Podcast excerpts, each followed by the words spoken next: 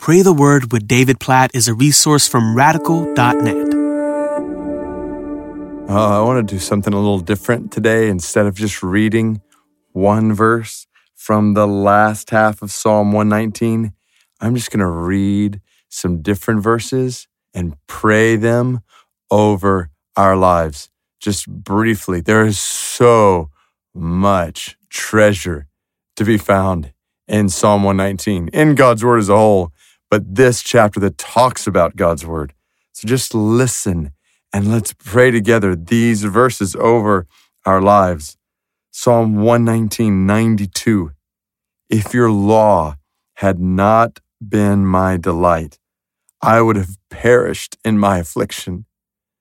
Oh God, I pray for those who are walking through affliction right now, that you would show your delight in your law when everything around them, health, expectations, relationships, whatever it might be, job struggling, family struggling, God, we pray that your law, your truth, your comfort in your word would be their delight. We praise you for your word in the middle of our affliction. If we didn't have it to stand on as a rock, we would perish in suffering.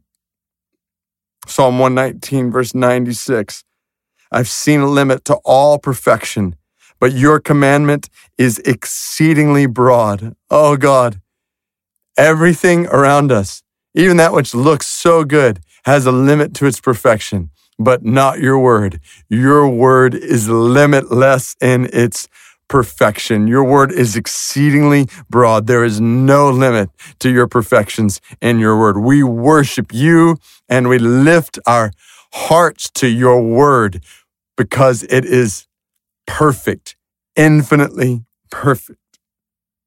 Psalm 119, 103. How sweet are your words to my taste, sweeter than honey to my mouth. Oh God, your word is better than the best food we could imagine today. It is sweeter than the sweetest food we could imagine today.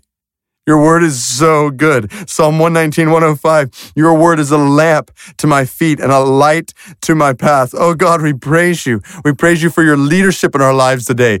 Guide us, lead us, direct us by your word in every way. We pray in everything we do in our life, our family, our work, in your church. God, please, please cause your word to be a light to us in a dark world where we don't know what to do. May your word be our light.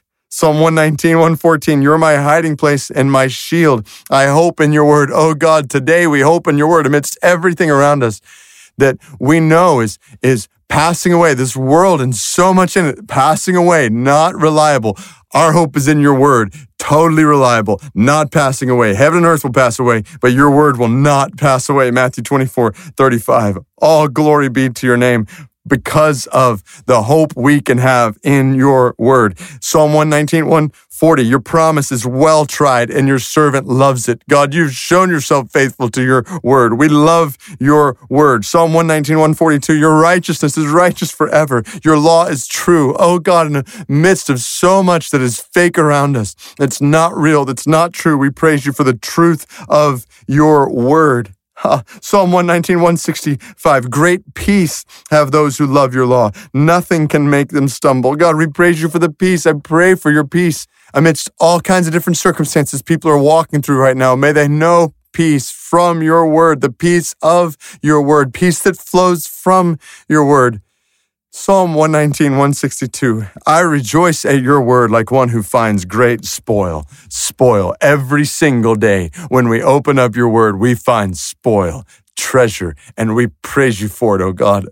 We, we could go on with every verse in Psalm 119 and all throughout your word. We praise you for your word to us. We rejoice over it like we found hidden treasure and we praise you for the privilege of experiencing that treasure finding that spoil day after day after day after day. All glory be to your name, O God, for your word.